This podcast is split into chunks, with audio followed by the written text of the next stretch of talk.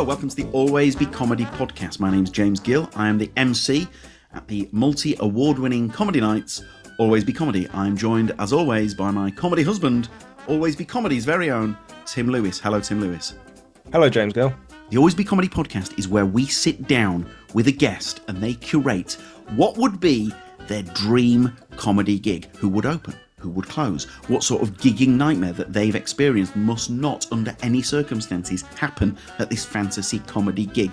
It's all this and so much more. And by so much more, we often mean quite a lot of gossip. Hello, welcome to the Always Be Comedy podcast. It's a real special one. It's Alex Horne, Taskmaster, creator, all round good egg, hero of comedy. Um, Alex Horne, Tim, I think, has had a more profound impact on Always Be Comedy than he might realise. I think he's had a more profound effect on maybe not even British comedy, international comedy than he realizes. But yes, for always be comedy specifically, yeah, people was a real crossover, I'd say. Huge crossover, lots of Taskmaster fans, part of the uh, Always Be Comedy. I don't use the word massive. I'm 45 and from Leeds, but I'm, we're going to go with it. Uh, the Always Be Comedy massive. Uh, a, a lot of the guys who've done Taskmaster uh, were either already always be comedy favourites or um, have. No, you know what? I'm pretty sure, Tim. Pretty much all of them had done ABC before. That's not me suggesting that they got Taskmaster because they absolutely not. Uh, but the likes of uh, uh, I was, was going to start with Wozniak, but I mean, take your pick. You know, your, your Romeshes, your Widdicombe's, your, your Pascoes, etc. Uh, Wangs, Godlimans. I don't know why I'm pluralizing them, but anyway, all these dudes big ABC favourites, big Taskmaster favourites. Um, so it was Tim. We have a lot of love for Alex Horne. Um, oh, and also Tim. Sorry, I'm really me- meandering on this one, but the the lockdown shows. He was a he was a. Oh my god, he went down a storm with his uh, Taskmaster uh, installments. Yeah, um, that was my first time working with him, and I think that sort of speaks to like how generous he is. Uh, he would he would do a Zoom gig for us. He decided I'll set a task, and he came back the following week just to judge it all. It was really, yeah, I I was really touched by it. Yeah, I think Alex is really unbelievably kind. There was I hope he doesn't mind me saying this. There was one time we did one of our online shows, and he said, "Can I jump on at you know let's say nine o'clock?" To which we said, "Yeah, of course, yeah." and he said it's just that I'm uh, I'm doing a, a, a, Taskmaster Zoom call with some scouts first. a measure of the man. Yeah, uh, yeah. It's just someone who is as busy and as successful as he is. He doesn't necessarily need to be as generous with his time as he is. He is a great dude. He really, he really is. Um, now, Tim, I think I can say this. I. It's not. It's not spoilery. Alex sets a task for the Always Be Comedy podcast listeners, and I think we should probably pick one now because he he gives a couple. So, Tim, which one would you suggest? My spidey sense says photograph with the most knees. I think so. Yeah, I think it's that one. So we will set this now. This is a task from Alex Horne please submit your photographs with the most knees. Uh, the winner, Tim, will get an Always Be Comedy mug. Ooh, yes. More on that soon. Uh, I I'd like to specify. Alex asked for a selfie, so your your face has to be in it. Oh yeah, sorry, that's vital information. Your face has to be in it. What, Tim? How are we picking the winner? I think we have to go with the one that has the most knees in it. We have to follow the instructions. I think, yeah, I think it's most knees, most knees. So it's a selfie, and it, it, it it's a selfie, but it's a selfie with the most knees in it. It's a, that's a great task. That's pure Horne. And let's say they have till I'm going to say New Year's Day. Christmas is a busy time a time for family, a time for lots of knees. you've got a great opportunity to get those knees in. That's a, a great shout. Um, it's exciting. It's, exciting. it's really exciting. It's really exciting. Again, when we did those online Taskmaster gigs, I I had so much fun. So I, I got sent everything, so I got to see it all, and it was so cool. Some of the videos that people submitted were extraordinary. Yeah, yeah, people are very creative, and I think again that's another brilliant thing Taskmaster does is it it allows people to show creativity where they don't really get to show it normally. I would like to think that the reason, one of the reasons why ABC and Taskmaster has crossover is it's a happy place. I, I, yeah, I'd like to think so. Yeah, absolutely. The, the, the, the it's a similar vibe. It's yeah. a nice vibe. Positive vibes. Positive vibes. Um, so we what closing date? What we saying, Tim? End of play, New Year's Day. Perfect, perfect. You've got time to do it at your New Year's Eve party. Oh, very. There's good. options. Tell you what, how's about this, Tim? We'll give away two mugs, one for the one for the most knees. Okay. And then we'll give a second mug away, and we'll call it like judge's pick, i.e., one that we really warmed to. It might not not necessarily did it, it didn't necessarily have the most knees in it, but there was something really creative and special about it. One way you and I go, oh, actually, now John from Leeds has technically won because he has the most knees in, but Marjorie from Blackpool, something about that photo, you know, you know what I mean? Yeah, yeah, yeah. I like it. Um, I think. Uh, what do you think, Tim? Email and across the socials. Yeah, we'll, we'll accept either. Actually, yeah, yeah, yeah. Uh, and if you're doing it across socials, please use the hashtag uh, ABC Taskmaster. How's that? Yeah, yeah, that's great. AB hashtag ABC Taskmaster. Otherwise, if you're emailing in, uh, it's the team at Always Be Comedy, and please use the subject title ABC Taskmaster. You can't say fairer than that. the Horne section are on tour. They have a Christmas shindig at the Indigo at the O2 on Sunday, the 17th of December. And then they hit the road 14th of March, the Lowry in Salford, iconic venue. Tim, if I could, if we if we got to the stage where we could do live episodes of the podcast, my personal dream would probably be the Lowry in Salford. Oh, nice, lovely. Yeah, it's a lovely place. I've only been there once, and it was wonderful to be there. I must say. Um, and then the Horne, the, the, Horne section tour properly gets underway because there's a bit of a pause there. Uh, the Liverpool, oh, wow, Alex, Liverpool Philharmonic Hall, 15th of April, and then they really motor on. Middlesbrough Town Hall, uh, Durham Gala Theatre and Cinema, Buxton Opera House, and on and on and on. So if you Google Horne Section Tour, you can find tickets there. Having seen the Horne Section live, it, they, it is pure joy. It is pure sunshine. Yeah, I'm just going to essentially repeat what you said. They're very silly, very silly, but like the musicians are unbelievably talented. Did you know they are Robbie Williams touring band? I absolutely did not know that. Some of them are. Some of them are, I should say. That is fantastic. Yeah. I've got a, I've got a bit of a, a, showbiz Robbie Williams anecdote. Oh yeah, yeah. Um, so I was warming up on a show called Back of the Net on Amazon Prime, and it was so great fun. I know I've talked about it before. The hosts were John Bishop, Gabby Logan, Peter Crouch. How, how could you not have a good time? It was great. And then on one episode, Yaya Toure, one of the best Premier League midfielders I've ever seen, and Robbie Williams were the guests, right? And at the end of every show, I would always, and I still do this to this day, to ensure that everyone gets a round of applause. I will go, let's hear it for, and you go through the hosts, you go through the guests, and Robbie Robbie could see early on what, what what I was doing, where it was going. So I was going, let's please hear it for Gabby Logan, whole crowd, yeah, John Bishop, yeah, and then Robbie ran over to me, and he goes, when you say my name, describe me as the third best singer in Take That, and then ran back up to join the others. And then when I got to Robbie Williams, and I went, and the third best singer in Take That Robbie Williams, right? And it got a, it did get a bit got a big laugh, and I've got to give full joke credit to Mr. R. Williams. And he got a huge laugh, you know.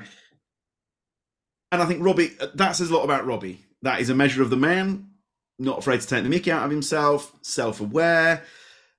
But then after the show, I had three separate people, including two very big hitters on the show, come up to me and go, Woof, Jim, that was that was punchy, wasn't it? And I'm going, no, no, no, no, no, no, no, no, no, no.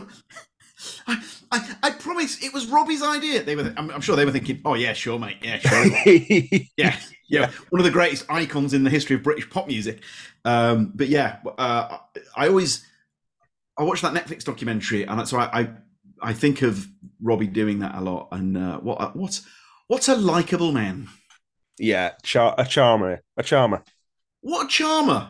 Yeah, everything he's, he's achieved, and still thinking, you know what? I'm, let's let's take the piss out of myself. Um, you know what? I, now that now that I think about this, the Horne section and Robbie Williams, that's a nice that's a nice crossover. yeah, it is. There's a video on YouTube of them doing Angels together. I think it was done during lockdown. It's great. Absolutely fantastic. So the Horne section, if you've never seen, if you've never seen them live, you you oh my god, you'll love it. You you you you'll just have so much fun. Great laugh. You'll leave with a big smile on your face. Uh, Alex is it's so self-deprecating as you, as you, we've talked before. The thing that unites a lot of our favorite acts is self-deprecation, and Alex absolutely has that. The way he describes his role in the Horne section, but no, he's uh, he's a terrific uh, frontman. Tim, I said this last week. What a week for Always Be Comedy, and I'm sort of saying it again. Well, I am saying it again.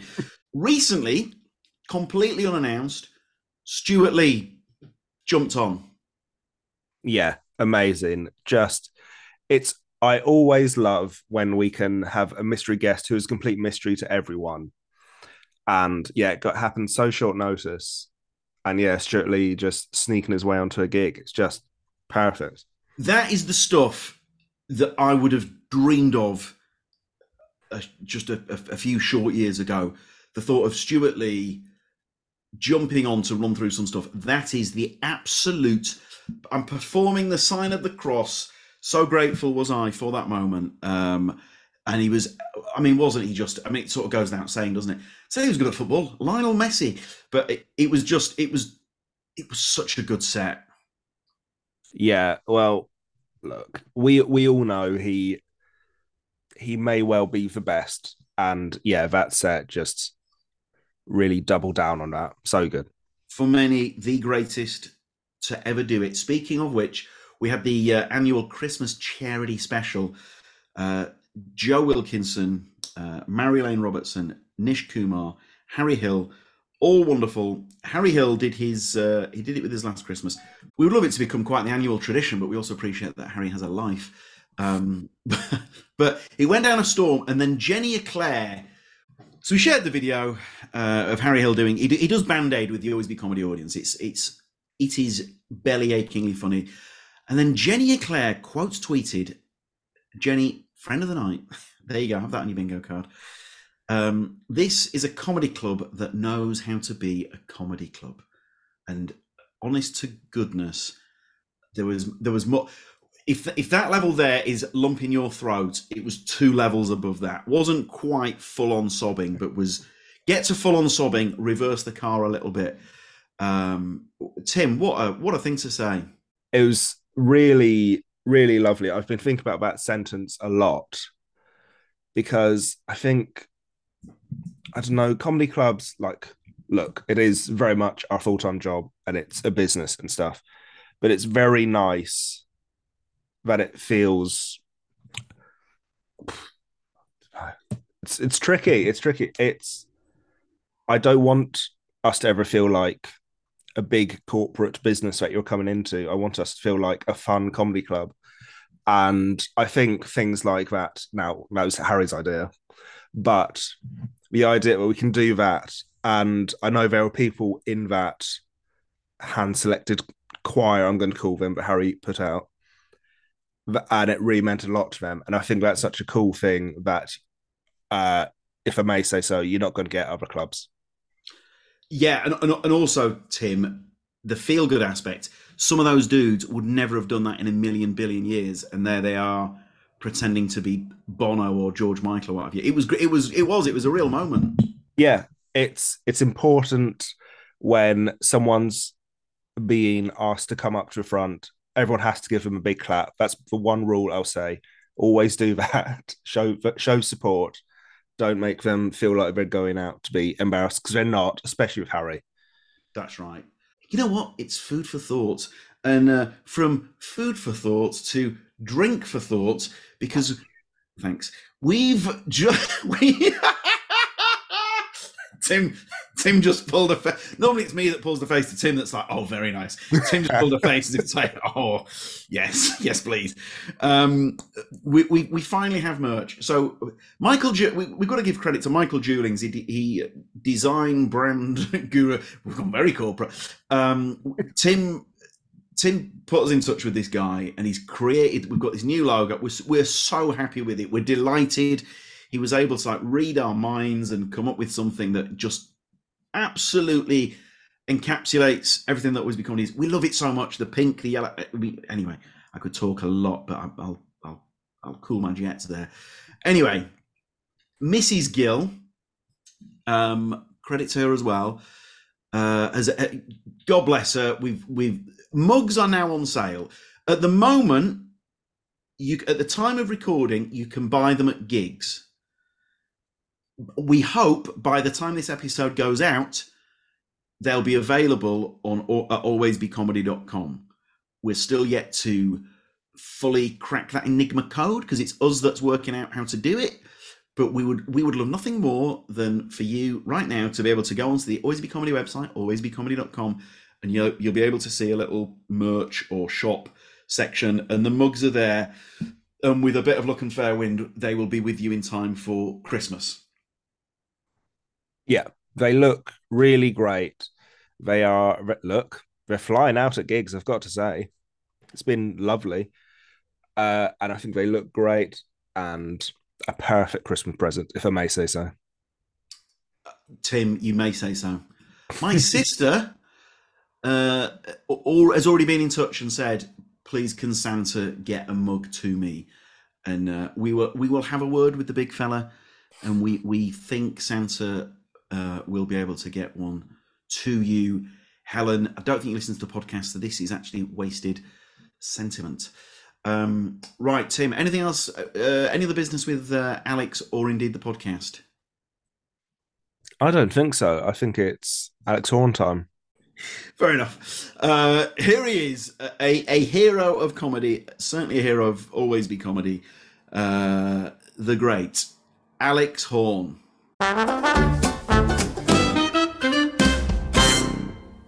I don't think we've ever started off an episode of, of the podcast by just saying thank you. But uh, Alex, I'm going to do it. You know me as a, a schmaltzy cheese ball. Uh, th- I think, and I think Tim Lewis will back me up on this the impact that Taskmaster has had on Always Be Comedy, and I've said it to you before privately, but do you get this a lot? Do you get people thanking you a lot? Because what what Taskmaster's done has has put a spotlight on so many comedians. Uh, Wozniak straight out the gate. I mean, there's, there's, so many, but you know, Brady, uh, Brady, Sanders, Kearns, uh, Ranganathan. Yeah, it'd have been nothing. That lad. Skinner. Skinner, Giedroyc. Yeah.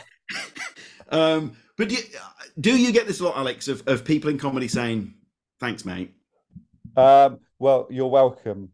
Um, James, no, I don't, not, no, the trouble is, I do appreciate that, but I also think we do try to hit comedians as uh, on the crest of a wave as they're going up. So I think they would have got there anyway. But I know what you mean. It does shine a spotlight on people, and we're in. We make people uh, we force people into people's homes for 10 weeks, which is great. So if you see Wozniak once, you might leave wondering what it's all about. But after 10 weeks, you know, he's embedded in your body. Um, but also, there are lots of comedians who are grateful, I suppose, but there's also plenty of comedians who we haven't asked to be on the show.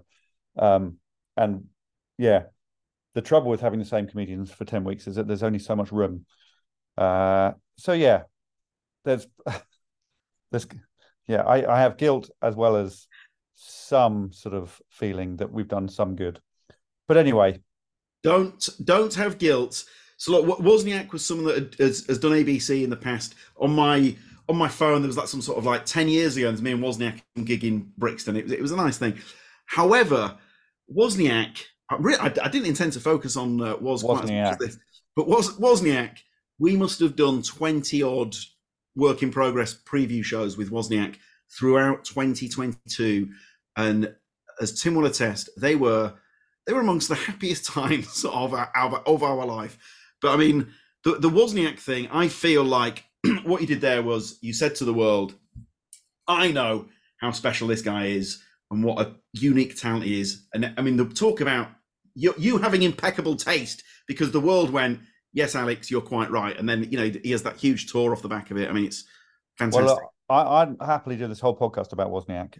Um, because the thing about Mike is that he he won the original Taskmaster up in Edinburgh, whenever that was, 2010, and he was so funny. And that was the first time I discovered him. Really, I, I, I knew him as a friend, but seeing him in action and seeing his brain work in that one, and the fact that now, so on Junior Taskmaster, he has become me. He is the Taskmaster's assistant, and that's a really weird and nice feeling. So I've seen lots of footage of him interacting with the kids and doing my role far better than me.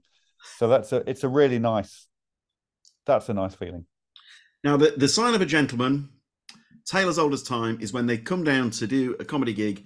They see a broken chair and they mend the broken chair before the gig. This is something Alex Horne did over 10 years ago at a, a very early uh, Always Be Comedy. Now, could you have, you could, in your wildest dreams, Alex, could you ever believe that um, that that all of this would become what it what it has become, Taskmaster? From the broken chair incident. Onwards. From the broken chair incident. So, first of all, I have no recollection of the broken chair incident.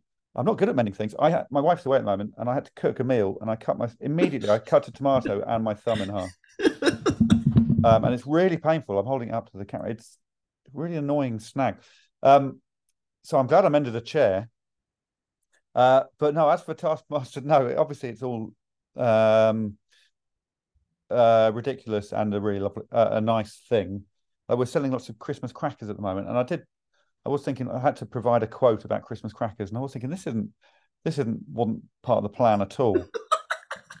but really, what I do is just focus every day on either writing some tasks or filming some tasks with funny people. And I had a Zoom before this with someone in our next series who I can't say who it is. I, I I've, I've got such loose lips, and I promised I wouldn't. But it's such a pleasure speaking to this person who's a, I'm a big fan of, who's coming to the show next in in three weeks' time so as long as I'm just focusing on doing the things with the people, then I think that I can't think of anything outside of that really. Russ Abbot. I wish there's a few old school people who I'd love to have. Carrott. Uh, hey, Jasper. Right, this is such a passion point of mine. Jasper Carrott was such a colossus, mm. and his shows were so iconic. And then for whatever reason, he just he should be. We, I feel like I feel like he should be taught in schools, but he, he's just not. He's not talked about in the way that he should be. You know. Yeah, yeah. I don't think he needs. I think he's fine. Sort of career. He's not sort of chasing things. Is he? Pas- Pasquale, I think, would do it, and I think he would be great. But it's a big conversation there because if you're having Pasquale, you're not having someone else. For sure. And it's ten weeks. Do you want ten weeks of Pasquale? I don't know Pasquale.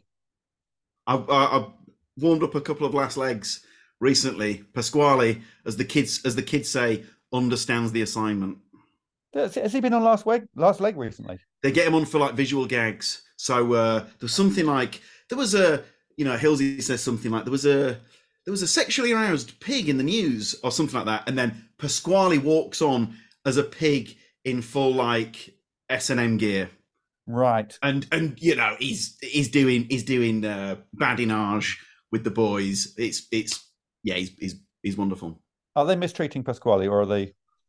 Pasquale loves it, and then I've stayed for a chat after a show because I love the I love the old school, mm. and just chatting about showbiz with Pasquale after the record was oh what a. I once yeah. met Abbot. I, I, met Abbot and got to tell him to his face what he means to me, and um, oh, what what a what a guy! Is he six foot five or something, or is he so tall? And I'm not a tall guy, so it, I it was I, I, mm. I, look up to him in every respect. But I I, I was able to uh, tell him that a, a, family holiday in like '85 revolved around seeing him in Bournemouth. Such Mm. was the level of fandom, and I don't think, from what I hear, Abbot doesn't hear this enough, and so he was he, he liked the moment, you know. That's good. Um, He liked the fact that nearly 40 years ago, you saw him on the southwest coast of England, and you haven't seen him since. Yeah, really And made it's all his been downhill.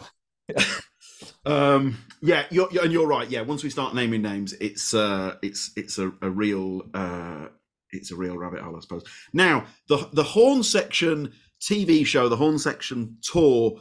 Uh, again, this is this is very exciting. This is this is wonderful. We had Desiree on a recent episode. Uh, what else can you tell us about the the Horne Section TV show season two? Yes, I don't. I can't tell you an awful lot because, well, I can't tell you when it's on because we don't know when it's on. We hoped it was going to be on right now, which is autumn winter 2023, which would be a year after season one. But we've told it's definitely not now. It might be next year, or it might be the following year, because of scheduling. But it's all been filmed and it's all been edited. It's all in the can, and I think it's so much better than series one um, because everything is better once you've done it once.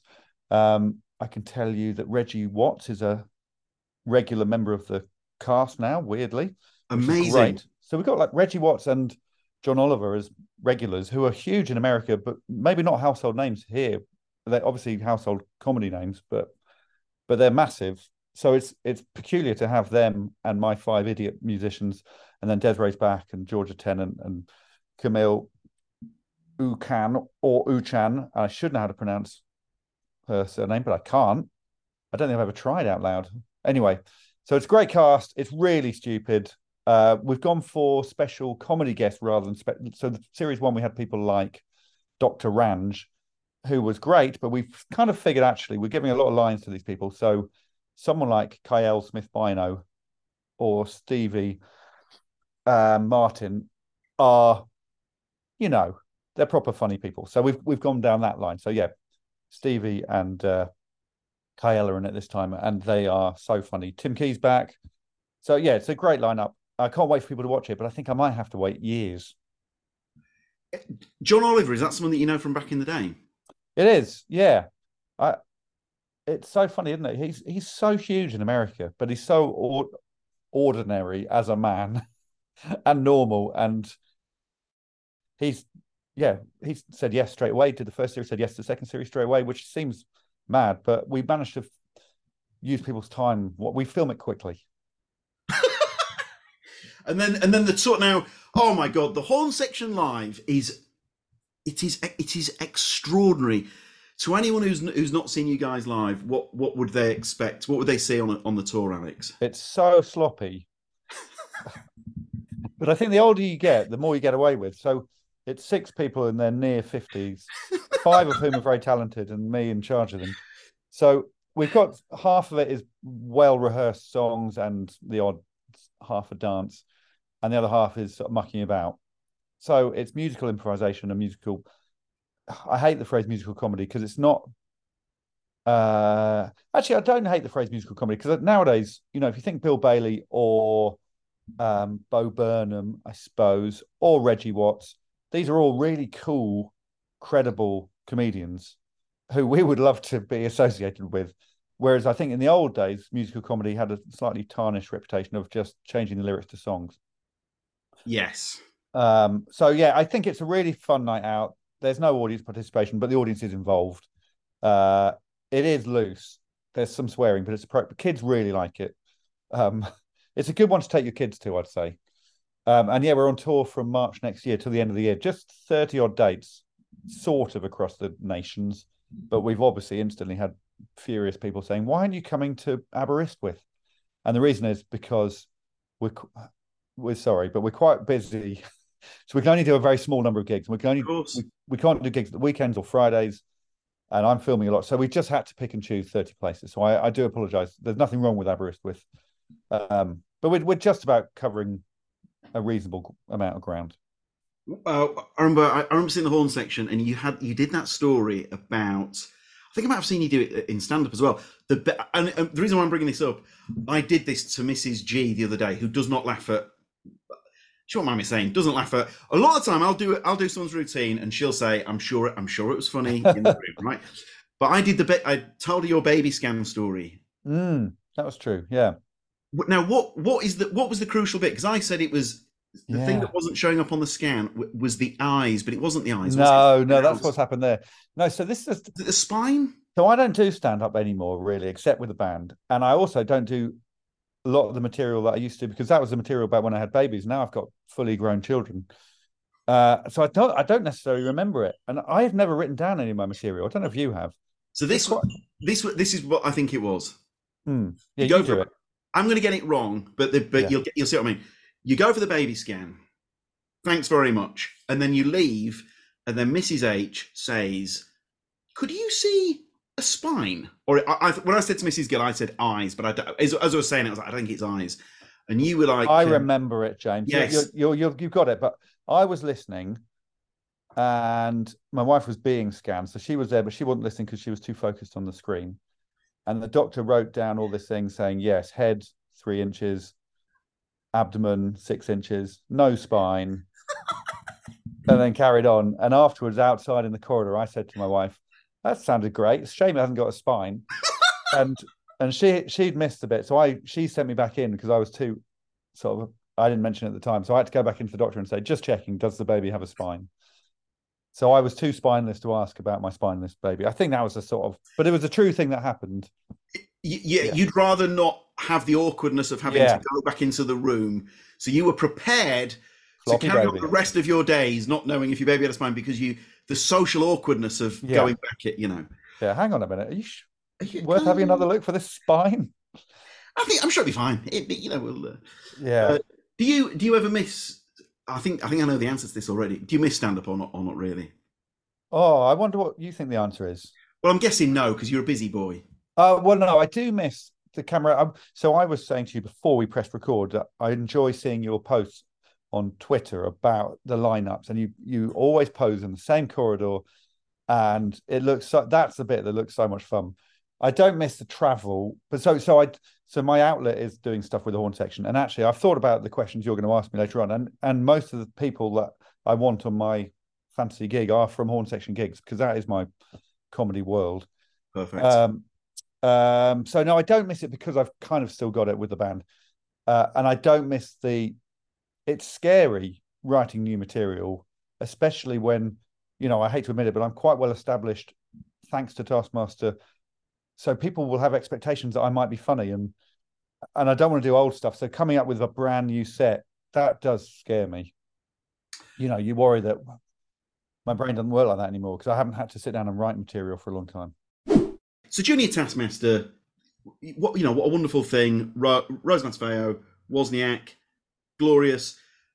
I think we we we might have talked uh, before a Zoom gig or something like that, or maybe exchanged emails about how you'd love you loved the one-offs where you get the you get slightly different guests on. Mm. Is there any scope for an, another Taskmaster, you know, a, a different Taskmaster spin-off? I do worry about diluting the brand, James. It's a fine line, isn't it? Yeah. So at the moment, there's a lot of it about the Taskmaster, but I think it's just about fine. And the spin off, the junior will be the first spin off, you know, the first. Yeah. So the, the celeb ones is once a year, and that's fine, I think. And they're really enjoyable, but once a year is probably enough. And junior is going to be, it is going to be really interesting. So I've seen a lot of it. And the difference is it's nine to 11 year old kids. So they're not, you know, they're funny, but they're not comedians. And they're also not 15 year old kids. So they're, they might be smart, but they don't know how to use a screwdriver or, you know, there's a limit. And so, so actually, you only see that you don't see the same kids for eight episodes. We have 25 kids who you that sort of go through to semifinals and finals. Sorry, there's a lot of detail here, but um, I think we're going to see how this one goes, and I I think it will work partly because Rose and Mike are so good, and kids are. they- It's great to celebrate kids getting off their screens and being kids, and Bake Off does that really well, partly because of Harry Hill. Um, so in short, let's not do any more spin-offs for a bit, Sure. but you never know. Um, but I do, yeah, I do worry about looking like we're milking it, or, or just people being sick of it. Yeah, and you and you're good, and you have you know you'll have such a good gauge for that as well, won't you? Well, I hope so. I mean, it, you know, we're on 20 weeks of the year, which is already quite a bit. Um, and you want it to be special rather than a staple. So, so um, Yeah. uh, Richard Osman's House of Games is quite interesting because that's on all the time. They do thousands of ep- episodes, but you don't get bored of that. But then maybe it's you know it's a studio show and it's it's slightly easier, and this is a horrible phrase to churn out. Um, yeah, and also I don't really want to replace Greg too often, as in we don't want. Rose is doing something completely different to him, but if there was a third Taskmaster, that gets a bit blurry. I think. Now, this might be me as a comedy anorak looking too much into this. the Thursday night slot in the history of comedy is such a special slot. Did did that play a part? I, you know, I think back to being a teenager and looking forward to say Dave Allen on. I'm really waving this pen around. Dave. Dave Allen on. Uh, it's got one of my kids' erasers on the end of it. Yeah, I thought it was a dart for a bit, just so you know. I, I was It's got a really lovely weight. I've never noticed Yeah. this before. But like, you know, Dave Allen, I think was on a Thursday. Brittas Empire, Red Dwarf, and on and on and on. Wa- Was that or was that in your in your mind the Thursday? It, it was. So we used to be on Tuesdays on Dave, I think. I think it was Taskmaster Tuesday on our, in our head. Yeah. And then the whole move to Channel 4 was, for me, all quite simple. I mean, it wasn't straightforward because we had really good friends at Dave and we owed them a lot because they were the only ones who had any faith in us and they kept recommissioning it. But we got to the end of the contract, so we didn't do anything sort of nefarious. But just moving to the Thursday night comedy slot at nine o'clock on Channel 4 felt like such an amazing thing. And I think for me, and I can't remember in my head it was on Thursdays, but um Ben Elton actually watching him when I was 16 was that on Thursdays on Channel 4 I think it was. Oh, oh no, I'm thinking. You know, what I'm thinking of. I'm thinking of uh, when he moved to the BBC and did the incredible Man from Auntie. uh, yeah it- I am thinking about from was was Bill Bailey on Channel 4 at Thursdays at nine o'clock Maybe was that would that have been Black Books? no I think he did a stand-up series Did he really? oh look I don't know but yeah but the answer is yes definitely even if it's a bit rose tinted in my head of that time slot.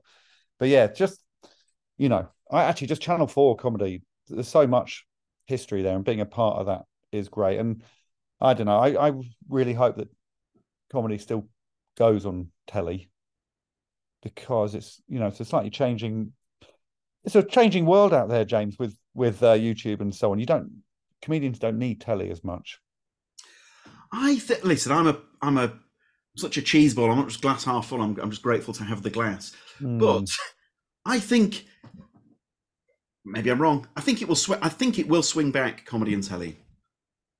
yeah Is that said? I I hope so.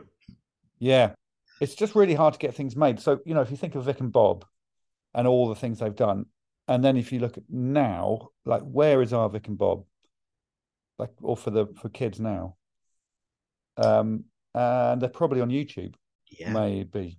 Um, so I don't know if it's a worry. It's just something to be aware aware of, and it just makes me grateful that I can piss about with Greg on the telly every week because it really is. That's all it is. It's just pissing about, especially in the studio. We're getting slacker and slacker in our prep.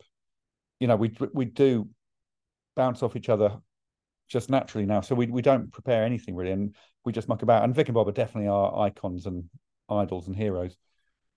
Um, but there's so few chances on telly to really muck, muck around. You know, most things are pretty um, uh, carefully put together. I guess actually, Last Leg is quite a good example of stuff that's done on the hoof and it's live, which is amazing. There's not many things like it. What those guys do is. I was speaking to Josh the other day. It's like tiki. Any bar, any vintage Barcelona fans, they're sort of doing like comedy tiki taka. Yeah. The way they. It's Yeah, they, um, you could underrate them, I think. You can underrate them and what they're and Mm. what they're doing. Um, yeah, th- but yeah, you're right. We, you and I could easily name twenty iconic shows from the, the past, and where where are those equivalents now? And it, and it's it feels like it's happened in a relatively short space of time. That the the way that t- telly versus YouTube has gone. But also, we might just be uh, not the right people to ask. You know, we might be a bit old. I'd say the stuff that Jamie Demetriou is doing is great. You know, he's had his special on Netflix, so maybe we need to look at Netflix rather than Channel Four. And there, there are people doing brilliant things. Um, but it just, I don't know, it feels slightly more serious now somehow, telly, because there's not much money around, so you can't. The commissions can't take as many risks. I think That I mean that something that, like that. that no that's that you've hit the nail on the head. That's what it comes down to, isn't it? Hmm. Yeah, taking a chance on people. Um, yeah, I wouldn't want to be a commissioner at all. I think it's so tough. Uh, but there's stuff like "Don't Hug Me, I'm Scared," which Channel Four commissioned last year, which is definitely new and fresh and different. So yeah, maybe we just need to look harder and uh, you know, I think I've run out of steam on this thread. no, I think I think it's safe to say we're we're we're on the we're very much uh, on the same we're, we're on the same hymn sheet there. Can I ask you a question before we start? A, genu- a genuine. So my wife's away for a whole week. On Sunday night was my first cooking meal, and I really not good at this, so I ordered pizza. I ordered too much pizza. There's still a pizza in the fridge, so it's now Tuesday. Is that pizza still fine? Hundred percent, yes. Is it okay? That's my lunch then. That's Do you like cold pizza? No, I'm going to heat it up. But with Rachel bought an air fryer, and apparently you can reheat pizza in an air fryer. So that's my challenge. Immediately after the podcast. My two girls do dance class on a Saturday. I, I love it. I love to take them. It's fantastic. We get this is a tradition. It's gone on for a long time. Pizza Saturday. Once we get back from dance class. Mhm. After this podcast, what am I having for lunch before I see Tinky at football? Three day old pizza. Three day old pizza, Brilliant, brilliant. And it didn't do me any harm. That's a lovely Saturday for you. You you get to watch dancing and then eat pizza, but you must Oh. feel feel like you've done a good thing. It's great. Get up early, take them swimming. We leave swimming. We go to dance. Get home from dance. Gill family pizza. Oh. I Before might we join Gill family. mate, uh, you're you're already part of the family. What I would say, because I've heard other parents complain about this, I have an hour and a half in the car on my own at the dance class. That is, I, I would I would pass the Jeremy Kyle lie detector test sitting in the car on my own for an hour and a half is the highlight of my week. Yeah. Do you not? Are you not encouraged to go and watch the dancing? It's no, it's um Closed doors, behind closed doors training session. very much so. Okay. And final question: Are the Gill family good at swimming? And is that why you got that surname? Tim, that's the social clip for this week. Right. But it, but it wasn't meant to be a genuine question. Have you have you got gills? Yes. Oh, there's the exclusive. Oh. Right, Alex. You are curate, you're curating your dream gig. Do you do you have any pre-gig rituals? So, n- no rituals, nothing as grand as that. I have a f- couple of things. I used to have a pint, one pint exactly after every, uh, before every gig, and in Edinburgh as well. Quite a few did early shows, and I think I was, uh, it, wa- it wasn't needing the buzz. It was just the that was probably a ritual. Thinking I always have a pint, and I've stopped doing that recently because, uh, well, even just driving after a pint doesn't. For the older you get, feels oh, I don't think I'm very good after a pint. So let alone trying to be funny. So that's sort of gone. I do remember years and years and years ago when I did competitions, I was often compared by Ross Noble. He was I was sort of a few years below him in comedy school. And I remember one time him talking to a mate and then being called onto the stage to kick off the gig. And he said, I've just got to go and talk to myself for a minute to make sure I am a the comedy Ross Noble on the stage, not just normal Ross Noble. And I do take a minute to make sure I talk to myself before a gig, just to make sure I'm in the right zone, I suppose, because you know you don't want to get too comfy as a comedian. Uh, and also, most of my gigs are with the band, so we're just mucking around backstage, and they can just waltz on and play their instruments, but I can't just waltz on and be funny. So yeah, I, I just take myself off for a minute in the corridor. I try to make myself laugh sometimes. You know, I try to say something funny to myself to click that gear in. But it's not really a ritual. It's just a little habit, pacing and muttering. That's a gr- that is a that is a great answer, and I will I will absolutely take that on board. So so Ross, when that happened, did he say that on stage? Right, hang on a minute, I just need to, or he just he just on his own before he went on. He basically said, I can't do it yet. I just need a minute before I go on stage because he'd been in this chat and he just wasn't ready. And, you know, you assume, and uh, this is Ross 20 something years ago. So he may well just waltz on now and he might say this is all nonsense. But I really, it stuck in my head that he had to get in the zone. And that was, you know, he made it look so natural and still does. But even he had to try, you know. So I think it's just remembering this is, you know, it, it is a performance, even when you're making it look really chatty. I totally get that. Before, especially before a warm up, I need I just need to be on my own a bit to get in that. Mm. And I'm the same with I'm the same with the morning podcast, James. I took myself off. I just had a sat myself down. I had myself a little talking to, and take it seriously. People are paying, are they? No. Alex in the mirror. Come on, Yeah. do, Do this, this. for James and Tim. Ugh. Yeah. Um, right, wonderful. Who would uh, who would MC the gig? Okay. So I have thought about this, but not a lot. Um, my what what I want. Are they allowed to be? Is it past and present? Is it? Oh, whatever you like. Some like Wozniak did exclusively dead. Yeah, I want Henry the. No, I, I want. I want. I, I think I want Victoria Wood to MC it, please. Oh, imagine. But the, the reason is I don't know a lot of Victoria Wood. Um, I wasn't hugely into her, and I, I don't think I've really seen enough of her. So I want this, and the reason I put her MC and not headliner is so that I get to see her. I don't know how many breaks we're having. If we're having a break between each act, but I might see her six times, and I think I want to really uh, see Victoria Wood in full. Tim Key, who I will mention a few times on this, always says she was the best, and you know, so many people say that. So I think I want to expose myself to her. Is that right? Context is everything. Yes. Yeah. Um, I don't, I don't know if she MCs, but I also do believe that the MC doesn't need to, need to necessarily do a lot of crowd work. Uh, I'm sure she could do it, but I just want her to. I think she will make everyone feel happy, and she's not too alpha to take away from the other acts. So I, I think it would be a lovely gig with her in charge. everything about Victoria Wood, just just just that a perfect comedian, could because obviously naturally funny, very warm, very relatable, incredibly talented. The writing was, I still think of some of her turns of phrase to this day. The delivery, I mean, everything about was just, it just essentially like tens across the board, you know. Mm. Yeah, yeah. Uh, but I unfortunately I don't. You know, I've never met her, uh, and I, it's just the stories. You know, when somebody dies, and everyone is very effusive about them. And I remember when she died, I did think I didn't really. I wish I'd grown up more with her influence. Um, don't know why. You know, you you just watch what you watch, and I, my mates were still Monty Python and stuff like that, and a bit more Morecambe and Wise. So um, yeah. So this is my chance to do a bit of homework on her. What was uh, what what's Keys's take on uh, on Wood? I just remember a throwaway comment once saying, "Yeah, she was she was the best," um, and I don't think I don't, we don't really have proper conversations, um, Tim and I. So uh, that, that was enough to lodge in my brain, thinking, "Oh shit, I I think I agreed." And when you know when you're trying to save face a bit, yeah, completely, it was the best. What was your favourite Victoria Wood bit? All of it, all, of it. Come on, pick a favourite. I'm picking a favourite child, if I'm honest. Yeah.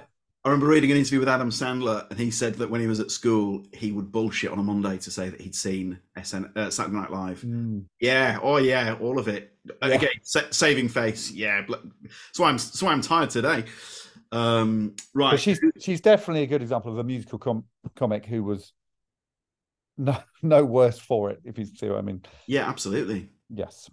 Uh, who would who would open? So we're having Ardal O'Hanlon opening. Um, he was definitely my favorite, my first favorite stand-up comedian, who I never saw, but I had an album, a, a cassette. So I didn't even, yeah, I didn't even see him perform it, but I just listened to it over. You know, we all had one of these that we listened to their album over and over and over. That is so So- true, Alex. so when I started, I, you know, people say, "What were you like when you began?" I tried to be like Ardal O'Hanlon, and I still remember his routine. He had a routine about um, what you'd bring onto Desert Island Discs, and his first, his luxury was, oh no, his book that he was going to bring was a big inflatable book, and I, I really enjoyed that. And he, he, he was talking to Sue Lawley, saying, "I don't enjoy the threat implied in the question of the whole setup." Um, so yeah, I and I really did. He was the person I was trying to mimic, and I even had a I can't do accents, but I think I had a very slight Irish lilt when I started. So I really want to see him in person. The trouble, my problem with Ardal is that when I first saw him for the very first time was in Melbourne Comedy Festival, and he did a slot on the Horne Section, and it was maybe the worst section ever in the history of the Horne Section. For some reason, it didn't work. He was really funny. We we weren't on the ball. The audience didn't get it and it was such a shame. So I think the first time we'd met, and I think he must have gone away thinking, "Well, what was that all about?" It was you know, sometimes things don't work. But then luckily he did Taskmaster and he was, I don't know if we were friends, but we got on really well and he was so funny. And uh, he lives in Dublin. And what I really enjoyed about getting to know, so I get to know these comedians, and that's the real thrill of it for me. And he invited me to play tennis with him. He plays so much tennis, which is so funny. He, he's a member of a club, and uh, he said, "Yeah, come come over and play tennis with me in Dublin." I never have, and I'm sure I never will. But it's in the back of my mind. If I ever am, am in, and I, we are touring in Dublin, so I'm going to try to follow this up. But I think he would do this gig for me. And uh, yeah, still so funny, so gentle and nice and proper, serious man in private, as in silly, but he's got he's thoughtful and he's a novelist, and his novel is dense and clever. So yeah, he's he's an all round star, I think. Such a sweet, what a, what a sweet guy. He did he did some Zoom gigs for us, and we, you know, Tim and I tried to keep it together in the pre-Zoom chat, Mm. and then he was. We just bringing up Unforgivable lot. He did Unforgivable the other day, and I got it's the first time I actually met him in the flesh, and I got to thank him for for doing those. But he's a he's a really he's a lovely guy, isn't he? Yeah, yeah, there's just nothing nothing bad to say. I mean, the name I, I think it's the only Ardal I know, so I think maybe you know I think if he was called Andy O'Hanlon, I'd prefer it. Does he know? Did you tell him that his cassette was one that you I listened to? doubt it. I doubt it. You know, sometimes you do a podcast and think, well, I'll say it now, and there's a chance he'll hear it here. I think I told my parents I love them via a podcast instead of to their faces. So I love you, Ardal. I love you, Mum and Dad. Um, no, I don't think I said it to you. I, I always try to play it cool with with my heroes. Do you? Yeah, you're the op- you're the opposite. I know. Why? You, you go too far the other way. well, if someone says to me, you know, the odd occasion someone says something like you do, someone says something really nice, it doesn't put me at ease. and then if you've got to spend weeks with this person and you're thinking, oh, he's a bit obsessed with me. So I think you should think about that going forward. I, re- I will. I promise. Oh God. Mine was uh, mine was ben, my my cassette was Ben Elton's Motormouth. Mm, So I Yeah. mustn't I mustn't ever say that to. Uh... I think Ben might like that. I, I've never met Ben, but I, I reckon he would enjoy. I've interviewed him a couple of times, and I brought up a couple of very old routines, and he he was very he was touched that I'd remembered. Mm. Do you remember Invisible Invisible Demon that routine? No, I, Everyone's I got an would, I would have seen it. everyone's got an invisible demon. Hmm And so he says the invisible demon is you, you've got a new girlfriend, you, you meet the parents, you've you've done a number two in the loo, and you're flushing it, and the invisible demon is holding on it at the bottom of the toilet to the extent you're flushing it so much that you can hear your future mother-in-law going, "Is Benji unwell?" You know, it's it's Yeah, yeah, it's yeah. all it's all that. nice. Uh, right, Ardal, wonderful. Who would uh, who would middle? so a bit bit more of uh, Victoria, and then she's bringing on. Um, well, I wonder if you know this person. She's bringing on Otto Kuhnle. No, Great. I'm not saying any more. no, Otto Kuhnle is. I don't know how you describe him. He's sort of Henning Wehn's right hand man, or at least that's how I got to know him. right. He's a six foot six German. He might be Austrian. Um, yodeler, magician, musician. But he's so funny. He's one of the funniest people I've seen. You know, just someone who's. I could watch him all day. He's there's a bit of um, Tommy Cooper about him. There's sort of magic that's not perfect, but oh, he has actually pulled off something amazing. Really good performance, and again, he has done a few in the old days of the Horne Section where we we always used to have guests come on. Nowadays, it's mainly just us, but he would just come on, and it would it would always be perfect, perfectly in sync with the band. He did a disappearing table tennis ball trick, which is mainly him just stuffing, I think, eight table tennis balls in his mouth, an enormous mouth, and try to sing. And I'm probably not doing it justice, but he's.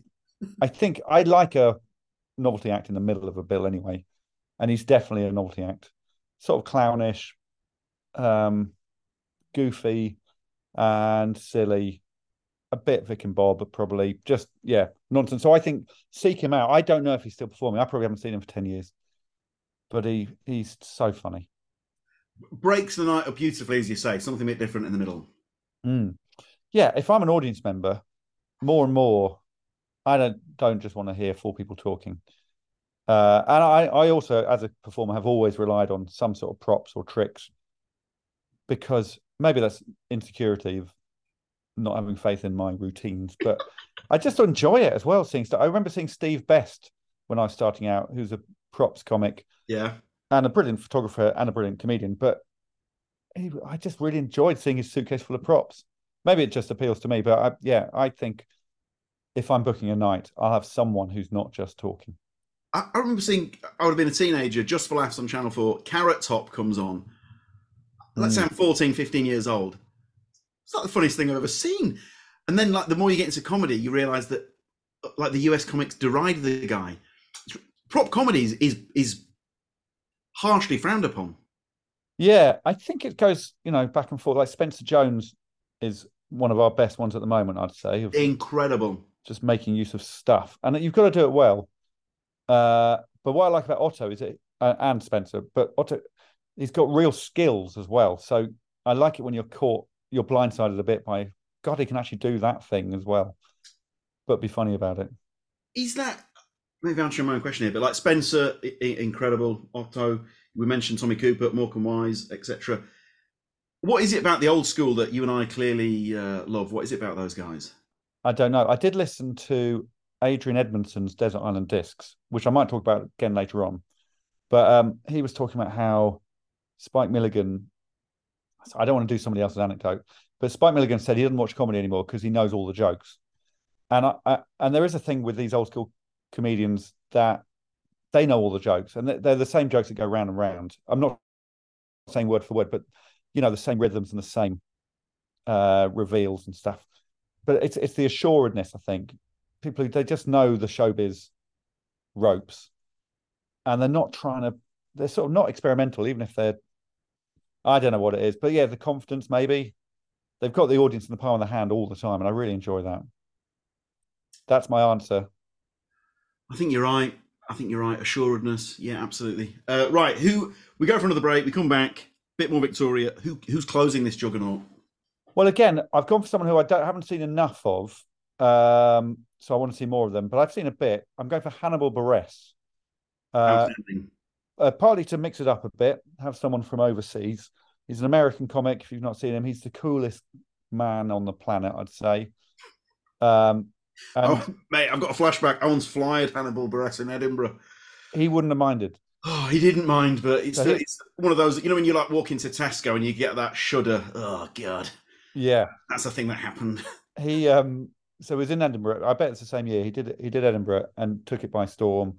And he did he did a set on the Horne Section, and it was the coolest we've been, obviously by association.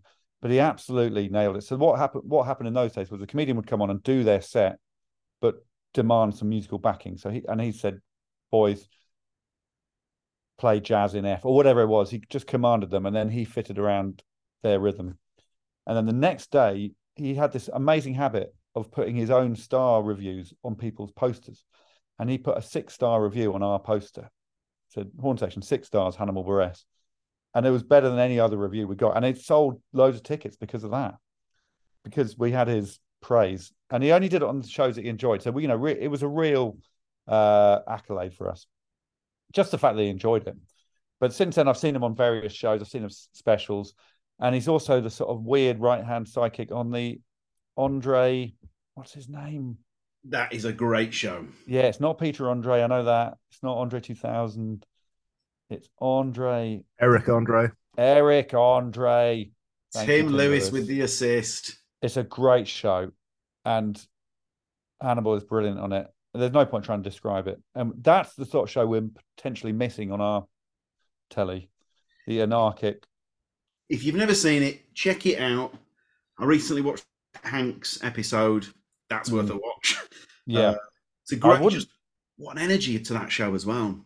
we we did an ill-fated series of Taskmaster in America, me and Reggie Watts, and the one person we wanted to get on it was Eric Andre, and it didn't happen. And I wonder if it had happened, what might have happened to that show because he's, yeah, he's pretty special. I think you know, I don't know if we would be friends. Quite scared of him. I I think he's like that in real life. So I listened to the Fly on the Wall podcast, the SNL podcast hosted by Dana Carvey and David Spade. He, at time of recording, he's the most recent guest they've had on. Right. I think he's a, I think he's a normal. Oh, really? Yeah, came across, he's came in control. really well. Ah, well, they're even better then. Maybe Hannibal's ditch. Maybe I want Eric Andre. maybe maybe Eric Andre will come on for the final ten minutes of it and do what to to Hannibal what Hannibal does to him and just lurk. I think it's nice that- if a special guest. Can we have a double headline? Do you mind if he introduces a special guest? This is this is this is my kind of evening. This would be perfect. Hannibal Buress with special guest Eric Andre. Yeah, and they'll do something together, and it will be someone crash. You know, maybe Eric will crash through the roof. You know, that seems to happen a lot in his show. Just suddenly appear on the stage. coughing out dust. Yeah, yeah, yeah. I'd like it to turn into the an episode of the Eric Andre show. What a Alex! What a great gig! Abs- exceeded our sky high expectations. Now, Yeah, I'm pretty excited. I did toy, just by the way. I to- I toyed with the Horne Section band, not me, but just the band being there as the house band. Um, and I definitely. wouldn't, I wouldn't mind that, but they're not necessarily playing. But so they do a gig at the chapel or the, the chapel every Saturday. They're the house band there. They don't play for the acts, but they play during the interval. So I might have them playing during the intervals if that's all right. Just jazz, just the jazz that no one wants. I've said this on the pod before, but my, my mum went to go see Spike Milligan way back in the day, live. He's like a solo show, and then at the break, he said, "Right, uh, you." Or I, I saw. So I, I try to break it was comedy to try and keep it as loose. But Spike Milligan, Spike Milligan would go, uh, "Right, uh, grab yourselves a drink. Probably about 10, 15 minutes. Uh, while you do that, I'm just going to play you out uh, on my trumpet." Brilliant. Stood Yeah. playing the trumpet while everyone got a drink. Yeah, amazing. Nice little touch, that isn't it? Yeah. Now, is there a, has there been an incident at a gig that you would you would somehow love to replicate at this gig? There is, but it's a blurry memory. And what I'm trying to replicate is a an era of my life that I don't have any recordings of, no photos or anything. So it was it was maybe my second Edinburgh show, maybe third Edinburgh show, but the previews.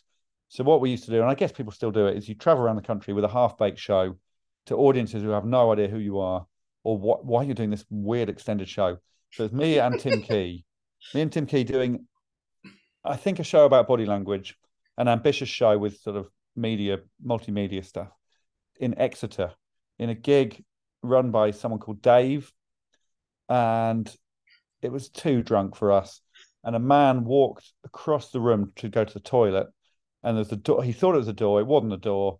He couldn't get through, and then he puked on the wall halfway through the gig. And actually, it was just what we needed.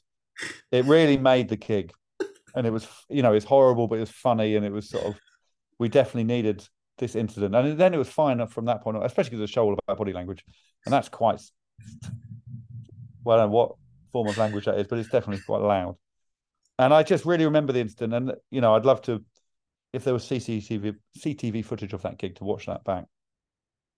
But I think Tim will remember it, probably in more detail than me. But yeah, that I, I wouldn't mind that happening during this gig, not during Victoria. I think probably during Hannibal, maybe during Otto, but yeah, probably during Hannibal. Eric Andre would love it. Yeah, yeah. Just it just shut. It was a really fun, and it was really warm. It was too drunk for us, but it was a warm drunkenness. It was a really sort of hyper crowd. It was it was a great crowd. So I get. I don't know if you ask people to pick their audience, but that might be the audience I would take to this gig.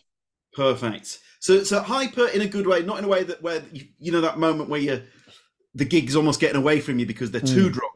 Not like that. Just the No. right in a right in the right They way. were up for a great night, and it was a really memorable night.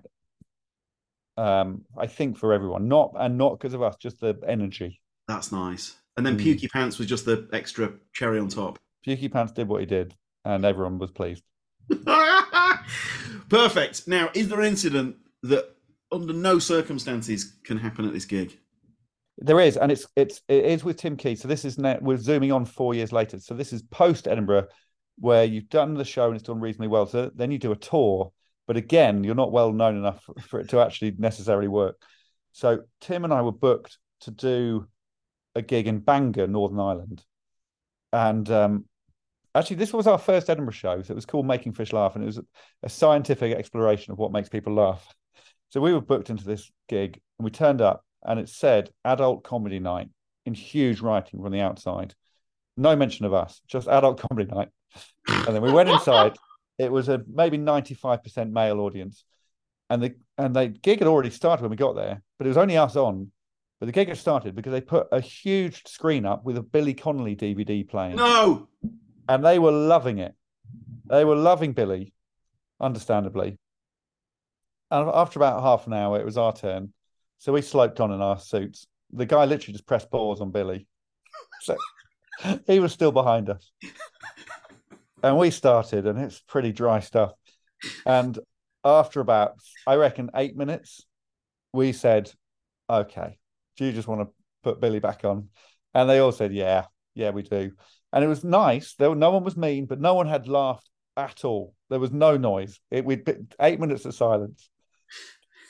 So, we went off. They pressed play on Billy. Everyone had a lovely evening. We went back to our Airbnb or whatever it was. It was not an Airbnb, a B and B. We didn't even leave the room. We were too scared of seeing anyone. So we ordered some Chinese up to the room. That was horrible. And then we went home, tail between the legs the next day. It was such a waste of two days. But that can never happen again. There's so many poor decisions. That is absolutely extraordinary. Yeah. We were the wrong the wrong book. I don't know how we got the gig. Everything was wrong about it. But there's no compare or anything like that. It was just us, just an organizer who thought, well, this is comedy. And you know, a screening of a Billy Connolly DVD isn't a bad idea. But we should have warmed up for uh, yeah, terrible. Who thought that was it? But who at the venue thought, let's put a Billy Connolly DVD on before the yeah. Yeah, I mean, there's some logic to it, maybe, if we'd been what the audience wanted, but we really weren't. And they were very polite. And my wife is Northern Irish. I spent a lot of time there. Sure. It was never going to work. It still wouldn't work now necessarily in that room. Um, but we might have slightly more skills at our disposal, but probably not. But yeah, it's haunted us. It's haunted both of us. That gig, dreadful. When I, do you get? Is it one of those where if, if Billy comes on the telly or what have you, you, you Yeah, you, you get the flashback? a little bit. There's a big article about him in the Sunday Times, an interview with him. And part, a tiny part of my brain thought, I wonder if he'll mention that gig in Bangor. Oh no, he wasn't there. He wasn't there. How do you unwind after a gig, Alex? I haven't got a good answer for this because I don't really. It tends to be the, just the drive home is my unwinding. Um, I, I do a lot of driving, so it's it's it's I main mainline Desert Island Discs. I'm trying to listen to them all, and what happens is I normally put on someone I know first of all, someone I've heard of. But actually, the best ones are always the ones you haven't heard of. So I'm mid. I'm always mid desert. I'll tell you what I'm listening to at the moment because I can never really remember their names. The 'Cause I- people I've not heard of. I listened to a couple of of the really old ones, like ones from like back in the day. They stand up. that- they? Well, the guests do. There's one with Donald Pleasence. Right. I can't remember who the who the who the I don't know if he was the original the male host in like the 1970s, but it just like no research. Right. Yeah, Lauren Laverne is fantastic. I mean, the amount of work she must have to do because she sounds so clued up about every aspect of life. So I think the Lawley, Lawley and, and post Lawley, Yeah, the re, I think the research has gone up several levels. But I'm you're probably right. Yeah. I'm listening to the, these old old ones. I'm like, oh mate, come on, this is You know what? I don't go back that far. I, I, I only have female hosts. That's my current history. But um, yeah, I'm. I'm listening to Greg Jackson at the moment, the founder and CEO of Octopus Energy, who obviously I've got no interest in. But but that then you feel like you're learning a bit about this person and this world. And I really enjoy the bad music choices. You know, when it's someone who clearly doesn't like music, but he's he's got a good story to tell. Um, uh, I'd, I'd say my number one is Chris Packham. That I'd listened to that a few times. He, he's worth a listen. But yeah, that's just a great way to unwind because you don't. You, it takes it out of your head. You know, you're not thinking about yourself and your gig. You're just moving on. So that's yeah. why that's why is Packham such a good episode? Well, I like it when someone's had there's there's a bit of moving stuff in there. There's a bit of passion. It's a story unlike mine. You know, my my life is really actually dull. His has got challenges, and the music is really good as well. He's passionate about his music. Good choices, and you come away thinking, "Oh yeah, I need to be a bit more like that." So yeah, it's quite inspirational. Also, we're of an age, like late twenties. We're of an age where we we grew up with Packham, Nutkins, Strachan Mm. on the Really Wild Show. Yeah, we did a uh, this body language show that Tim and I did. We, we sent uh, an instant camera to those three, to Strachan, Packham, and Nutkins, to ask them take a picture of yourself doing some body language, send it back to us. Um, Strachan and Nutkins didn't reply. Packham had a picture of him and his kids all giving us the two fingers by a boat in a harbour, which we put on mugs and gave away to the audience. And I've still got my Packham mug from 2003, I think. Um, we also sent one to Gordon Strachan, and he did also send photos of himself uh, saluting, which was yeah, such a nice thing. Oh, I did Talk Sport a couple of years ago. I'm from Leeds. I'm a Palace fan, not a Leeds fan, but you're sitting like this whole this green room, like holding lounge for when you're about to go on. Who's in there? Strachan. He's a big comedy fan. He's a big comedy fan. I got to tell him to his face I've done the thing that we, have already promised that I, I wasn't yeah. do anymore. Um, and I said, I want you to know what you mean to the city of Leeds. And I said that that that that midfield of Speed, Batty, McAllister, Strachan, one of the greatest midfields in the history of football. And I said, the city of Leeds, you, have got such a special place in their heart. He was so he, it meant so much to him, and I I love God. I unapologetically, and maybe because I'm not a tall guy as well, but I love Strachan so much, and then he told us about how much he loves comedy. He mm. went, he'd, he'd, go see Kevin Bridges before Bridges was famous and a singer. Yeah, yeah. He, he goes to Edinburgh all the time. Yeah. And then he told us a story. He's like, I don't know how you guys do what you do. He because Strachan's a funny guy. He's objectively funny, and he goes, he right. goes as you, he says, as you can imagine, on the after dinner circuit, the ex footballer circuit, I, you know, he says, I go down all right. You know, he's, he's not been arrogant there. He said he once got booked to play Wentworth Golf Club. He said he bombed so badly at Wentworth Golf Club. They will they invite him back, or he gets invited to do stuff there, and he's like, I can't do it. And he says it's so bad, he'll be walking down a street, and someone will walk past with a Wentworth Golf Club polo wow. shirt, and he's got like PTSD. Yeah, PTSD. Um, that's great to hear because he actually came and watched our show with me and Tim, and afterwards, I know he didn't like it because we didn't we couldn't find him afterwards, and.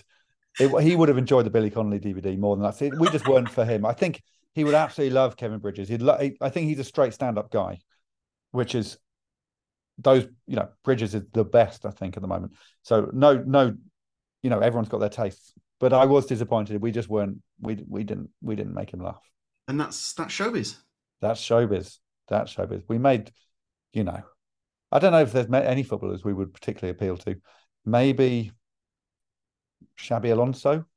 Oh, Wow, flying high as well at the moment in the Bundesliga. Um, has the bit before we go? I've got to ask: Who have you made laugh with with your shows down the years? You know, like that, that celebrity, whoever it might be, has come. Who have you made laugh where you've gone? Oh, I'm so pleased they they went for it. Mm. Oh, I wish I had like a list of people.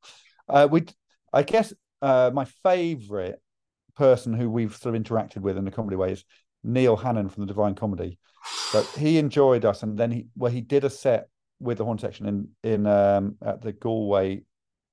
Is that no? What's the what's what's the, I uh, Kilkenny? Yes, Kilkenny, and it, it, it went really well, and it was just that was our happiest time, I think. So it's people, yeah, people who've come and done, done in the Horne Section, I think. So Suggs has done it. Well, Suggs is a hard man to make laugh, and he seemed to enjoy it. Um, yeah, let's go for those two because you just want them to go away thinking. And also musically, the band were desperate that they thought they had chops. Um, yeah, it tends to be if people have enjoyed the band, that's when I'm at my happiest. Wonderful. Uh, Alex, on behalf of Tim and myself and uh, all our listeners and people who comes to the comedy nights, sincerely, thanks, thanks for everything. Really, really grateful. You're doing a tremendous job, both of you. I did see the end of Rhod Gilbert's set where he thanked the audience heart, heart uh, felt, heartfeltly. Yeah, that was lovely. In a heartfelt fashion. Yeah, and I thought, God, people should do that more often when there's such a well run gig like yours. So thank you right back and your audience. Can, right, last thing I might push him look here. I've written down, I should have asked it at the start. Could you set a task for the podcast listeners? Would that be possible? So I do get asked to set quite a few tasks, weirdly, and uh, we're having a we're having we, we, do so many series. We have a wrap party most weeks, so we've got a wrap party tonight, a Taskmaster wrap party for series sixteen and seventeen, and at the wrap party we try to not just have booze and food. We try to have booze, food, and tasks. So I always, we're always overly ambitious. So I have to write some tasks that are put up around the um, bar. And this is probably top secret. This is probably behind the curtain, behind the cloak. Anyway, so th- here are some of the tasks that some of your listeners can do that that some of the people might do at the party tonight. Take a selfie with loads of knees. Most knees in a selfie wins. You can't use Photoshop. So if yeah, if your listeners want to send in, you know, who can get the most knees in a selfie, um, there's things that are quite party specific, like order order an exotic drink for someone you admire. Don't worry about that. um, say milky the most times in a conversation without the other person saying milky. I'm going to do that one. Um, uh, keep doing that thing where you pretend to be going down an escalator. Uh, persuade someone to lend you a pen, then make sure they see you writing the word maggot on your hand. Largest maggot wins. Make a necktie out of loo roll, wear it with pride for the rest of the evening. There we go. There's a few. Do do one of them. Superb.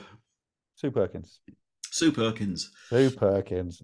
Sue, that should be a phrase instead of superb. Sue, that is absolutely Right, Sue, Sue Perkins. um, Alex, thanks very much. Thanks, man. Thank you. I'm going to have pizza now, and if I get food poisoning, it's your fault. That was a belter. That was a belter. Sorry, just my opinion. Worth a wait. We, but I mean, you know, you can say that was so much fun, and Alex. Also, I mean, Alex had put the work in. Yeah, again, busy boy, but my God, doing the homework. What a guy! What a guy! God, I, I'm 45. I know this is very immature to say. This. I love him so much. That's lovely. That's really nice. Uh, right, your favourite Alex Horne memory? Okay, great. Again, so many to choose from, but it is going to be this is a pre Taskmaster memory. I went to go see uh, Monsieur Butterfly. I believe his last solo show. Ass off, ass off right now, at least. I really hope he does more solo stuff. But at the moment, his last solo show. And I went to go see it with the whole family. We all went to Soho Theatre. And we didn't go to see many like comedy gigs together, weirdly. But that's one we went to. And it was so nice showing them something that is so fringy and alternative, but like they all loved it. It was really cool.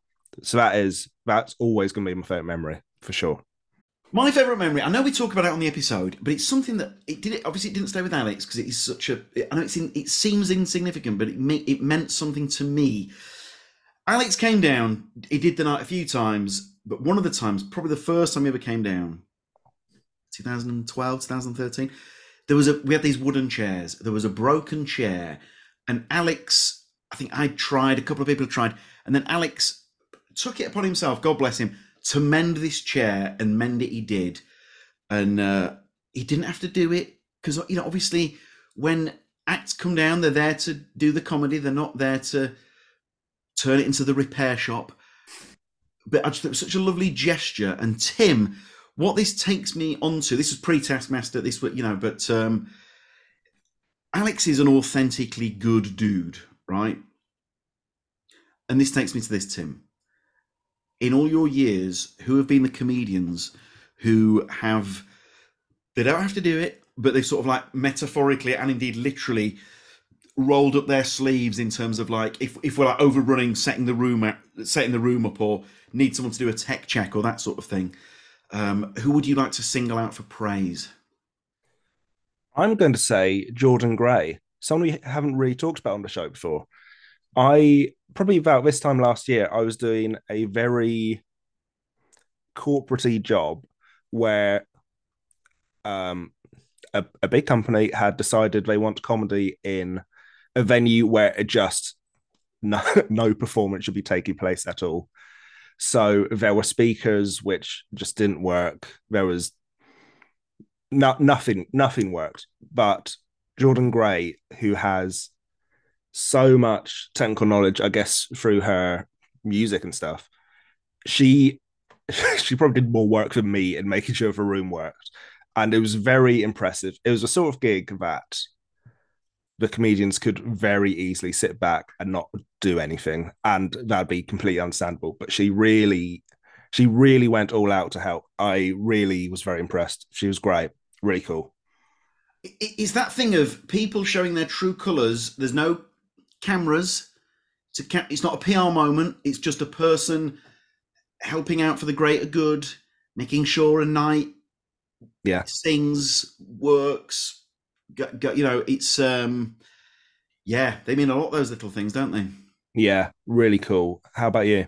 You see, the- now I'm sort of like answering a different question, but the one that leaps to mind is uh, there was a 99 Club gig and a comedian simply didn't turn up because I think they couldn't be bothered making the journey, right? Jo Caulfield, in terms of like just helping out because they're a good person, Jo Caulfield was doing a gig in a much bigger room and also had to be at the comedy store at a very specific time, but heard us talking about the fact that a comedian just hadn't turned up. And Jo looked at a watch and said, How long do you need? And I went, 15 minutes will be amazing. And Jo went, Yep, I'll do that. And so she jumped on, obviously annihilated it for 15 minutes. And then I think she was late for the comedy store because she'd helped out. God. wow, wow. Jo Caulfield is just is the best. She just is the best. And yeah, just perfect, perfect story to describe how good she is. Lovely of Bearded Genius to share the Jo Caulfield love uh, last week. Yeah, again, so nice. I again clips out for us. Lovely, very cool. God, ble- God bless sweet, sweet Bearded Genius. Of course, of course. Yeah, wonderful. Um, please keep the correspondence coming in. Yeah, all right. Yeah, we failed you on the correspondence front. We're, we're here begging you for your correspondence, and we've we've frankly let you down at least three weeks on the trot because because it's there. Uh, Tim, we, we'll we'll do that Christmas episode in the next few days, and we've we've got some nice bits and bobs to read out. Oh yeah, yeah, some lovely stuff coming through. Tell you what, if you have any questions that you would like us to answer on the Christmas special, maybe like some sort of look looking back type type thing, uh, please do send in your questions. The team at alwaysbecomedy.com. We've done those bonus epi- episodes before, and we've been, oh Tim, what are we going to talk about? And then like forty minutes into it, Tim's like, yeah, we need to wrap this up, dude. Um, but uh, the team at alwaysbecomedy dot com. Across the socials we are at always be comedy. And please do leave those five star reviews. They help a lot uh for the uh, for the pod. Quite a few of you have been leaving here. Here's a bit of uh, behind the curtain. For some reason google had always be comedy listed as permanently closed. One of our one of our regulars michelle w very kindly got in touch to point this out and so people have been leaving the actual comedy night five star reviews on Google to, to sort of counter what happened. I, I'm happy to take the blame. I think maybe it's because we didn't put in opening hours or something. But I tell you what, when you see your own business that you launched 12 and a half years ago come up as permanently closed on Google, let me tell you, it, it, it shaved a few years off my life. Um, so, so if you if you've been to the night and you would like to leave a five star review for Always Be Comedy the actual night, please uh, feel free. Um, any other business before we go, Tim? Oh, come to a night, I would say. Come to a night and you know what? Buy a mug. Come to buy a mug. Uh, in the next few weeks, I, I mean, we're look, Tim, we're we're we're, we're incredibly grateful. There's a lot of sellouts on the board, a lot of sold out shows. That's uh, a wonderful, wonderful thing. But in the next few weeks and months, you can see the likes of uh, Jen Brister. Here's a relatively new show Jen Brister, Jordan Brooks, Sunil Patel, Friday the 12th of January.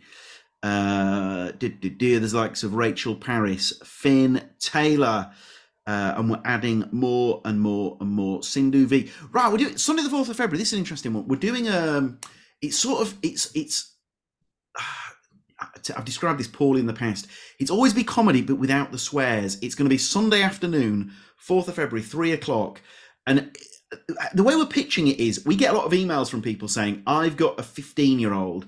Can they come to always be comedy? And we, we sort of have to go, ah, maybe not because of some of the subject matter, as you can appreciate. And so we were inspired by this. And so we're doing Sunday, the 4th of February, three o'clock and we're calling it Sunday a Sunday afternoon show. So it'll be it's ABC, but without the you know you know, some of the fruity stuff. So it's Sindhu Vee and Glenn Moore. I think that's an interesting one to flag.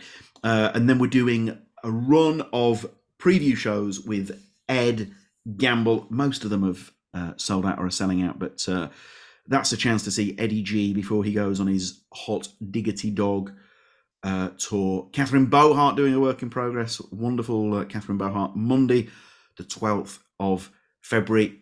You know what? Christmas gifts for everyone. There is an e gift section on the site. I've probably overdone the plugs, but uh, alwaysbecomedy.com is the website. And we hope by the time this episode goes out, you will be able to buy yourself a mug. Um, Tim, thank you for everything. Thank you for everything, James. Uh, and we'll see you all soon. We've got another banger next week. Thank you to Alex Horne. Have a great week. Bye bye bye bye.